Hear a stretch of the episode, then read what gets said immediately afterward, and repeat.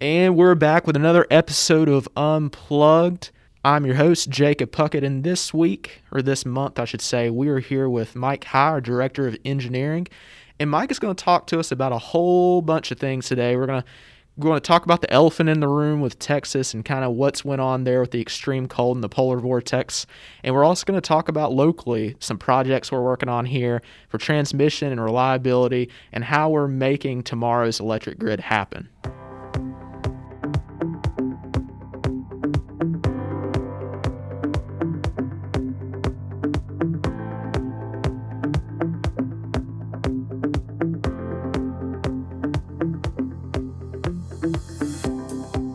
Just know there's a lot of interest about Texas, what happened there, especially with that cold spell, uh, the rolling blackouts, and I guess the science behind that and kind of what goes into it.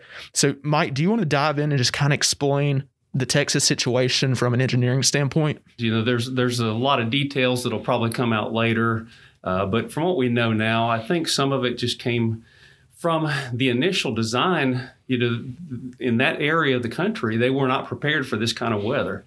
Uh, typically in the Texas area, you know, that they didn't design for the ice and the extreme cold temperatures they did experience. So when they did experience those conditions, they had extreme problems with their infrastructure.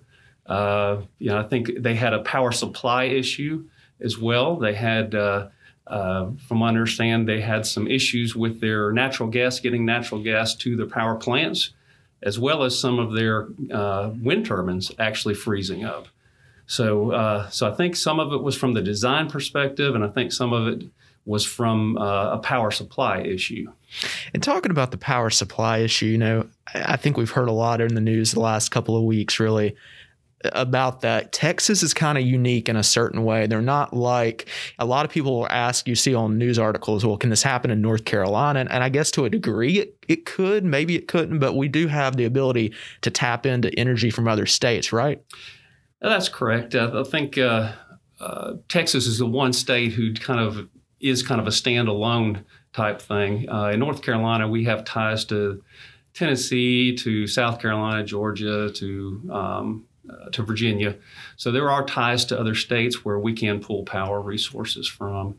You know, there, this condition could potentially happen under extreme events. It would be more localized than it would be as widespread as it is in the state of Texas. In the rolling blackouts thing, I think that's really interesting because when I think of rolling blackouts, obviously a lot of times I think of summer. When you hear about blackouts, you think about hot weather. I don't know why that is, but it just seems like they're more common under those conditions. I guess it just seems like uh, extreme heat's more common these days than extreme cold. So, what's the idea behind the rolling blackouts? You know, what's the purpose and what's the idea of getting everybody back on when you're doing the rolling blackout system? Rolling blackouts occur when there's a lack of generation. So, if if if you imagine there's 100 megawatts of power need and there's only 50 megawatts of generators available, if you try to put that together, you're going to shut the generator all, altogether. So what they do is they put a portion of the power on so the generators can keep running. So they kind of alternate, you know, an hour or two on, an hour or two off, kind of rolling. So that way the, the uh, that's how that's how that works. So that must be why a lot of people would have periods where they were maybe on for three or four hours and they were off for three or four hours, then back on for three or four hours at a time, right? That's right. That's right. And that's how that works. And that's that's to keep from total failure of the whole system they just keep the generation running that they have available. They keep it running um, and, and only serve the amount of load they can serve. That's a really interesting concept because you know you don't think about using blackouts. You don't think about using power outages as a way to solve the problem, but sometimes that's useful in that way because you know, we're always thinking about getting the power back on and getting on as quickly as possible. But in their situation, some areas had to, you know, experience those rolling blackouts in order to get everybody back on at the same time eventually. And also, uh, Blue Ridge also has a plan for um, load curtailment in a situation where there was a generation deficiency in the state and there was a need. So we have like in 5% increments, if we did have to do that, we have a plan ready to go if needed. When we talk about the weather they had in Texas, I mean, the, the temperatures we were seeing in Texas, you know, I, I can't be quoted on this, but I know there were some single digits and below zero temperatures during that. And obviously, for areas that are probably more um, used to 70s and 80s, even in the winter. Can you kind of explain just how much of a shock that is on the electric system and really what the demand is like? I mean, I don't think people understand sometimes the connection between the weather and demand, but really what that does in driving up the demand and making everything else work harder in those situations, especially if they weren't equipped to deal with that. Yeah. Well, that's that's an interesting question because you know electric load is proportional to temperature. So you know the colder it is, the more load you have. But what happens at extreme levels is you is you end up more of an exponential type. So you you you actually increase load much faster than the temperature as it drops just degree by degree. I think mainly because people's uh, uh, heat strips come on on their um, heat pumps and they're running all the time. So there's no diversity in coming on and off. They're running all the time. And then on top of that, people are plugging in space heaters and other things that add to the load.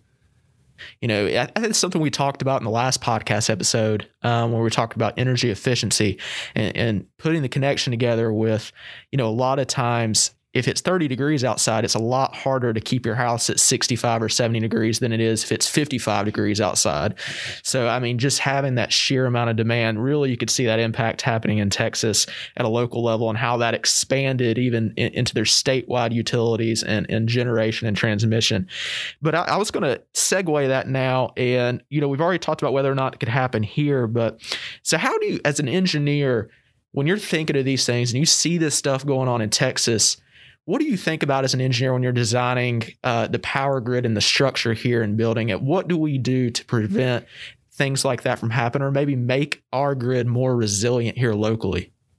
Well, the one thing we can't control is the power supply from from the generator since we do not do the generation so so we do work with our generators uh, uh, our power suppliers and make sure they have uh, enough excess capacity for situations like this. But within the Blue Ridge system, you know, we have to design substations, line, transmission lines, power lines. We have to we have to design those for extreme conditions. Uh, we we definitely look at worst case scenarios. We look at uh, situations to where we have heavy heavy load and we lose a, a certain line. Can the other lines pick up the load? So we, we look at contingency analysis as well as just a regular operating condition, even under extreme conditions. So, Mike, I know locally we're doing some big transmission projects up in the mountains. People may have been see us building those lines and pulling that across Watauga County and Ashe County over the last year or two. What's been going on up there? What are you guys doing? I know you've been a busy man the last several months and years. So, tell us what the project's like up there. Okay, this is this is a good segue into what uh, what we've been talking about uh, in Texas you know, this is uh, a transmission line that we've been working on. This is a transmission line from Ashe County into Watauga County to help feed the Boone area. So we are actually building a transmission line total length about 17 miles of 230 kV or 230,000 volt uh, transmission lines and a substation in the Rutherwood community. Uh, the total cost of the project about $40 million. And that's that's a lot of money. But you know, when you think about preparing for these extreme weather events like we have to plan for, this is this is something right here on our system that we've seen as an area where would be a weak link, and we're building that right now. Uh, we began in 2000, and we actually began planning back in about 2000. Uh, the, the project actually started in 2017, and it should be complete by the end of the year in 2023. And it will add capacity to help serve mainly the Watauga area, but also provide backup power, like we had talked about, for the other uh, mountain districts. You know, something that I'm definitely not um, envious of for engineers or even our line technicians or anybody on the operations side of things at Blue Ridge is the terrain the ruggedness, you know, just how crazy it is, our area. The fact, I mean, you go from Caldwell County to just to Watauga, I mean, you might have an elevation climb of up to three, four, or even 5,000 feet in some cases. Mm-hmm. How do you plan for those sort of things? I mean, what kind of planning and logistics and I guess mapping has to go into that? I mean, there has to be crazy coordination that goes on uh, just to figure that out and figure out where you're going to put the line. So how do you, how do you make those decisions? We, we do get some assistance from surveyors and from consulting engineers on some of these really difficult locations, and they actually do they use lidar. Uh, they use that's a kind of surveying they can do from an airplane and actually survey out the land for us. And so they have programs that actually optimize location of poles and, and actually help design the line the most efficient way and economic way that can be designed.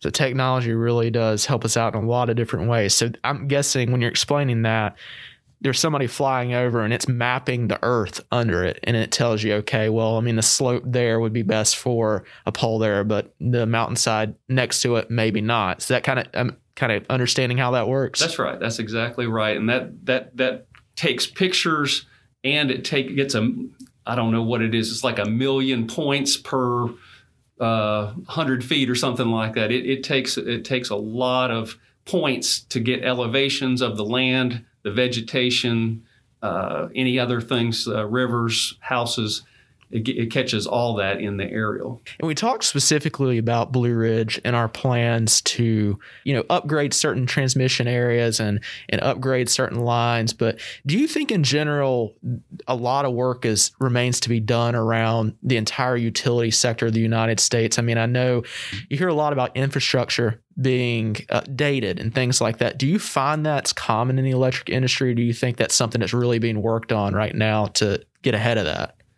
I, I think that's a big push, and you've probably heard somewhere people talk about grid hardening, and that's kind of what that is. Uh, we have.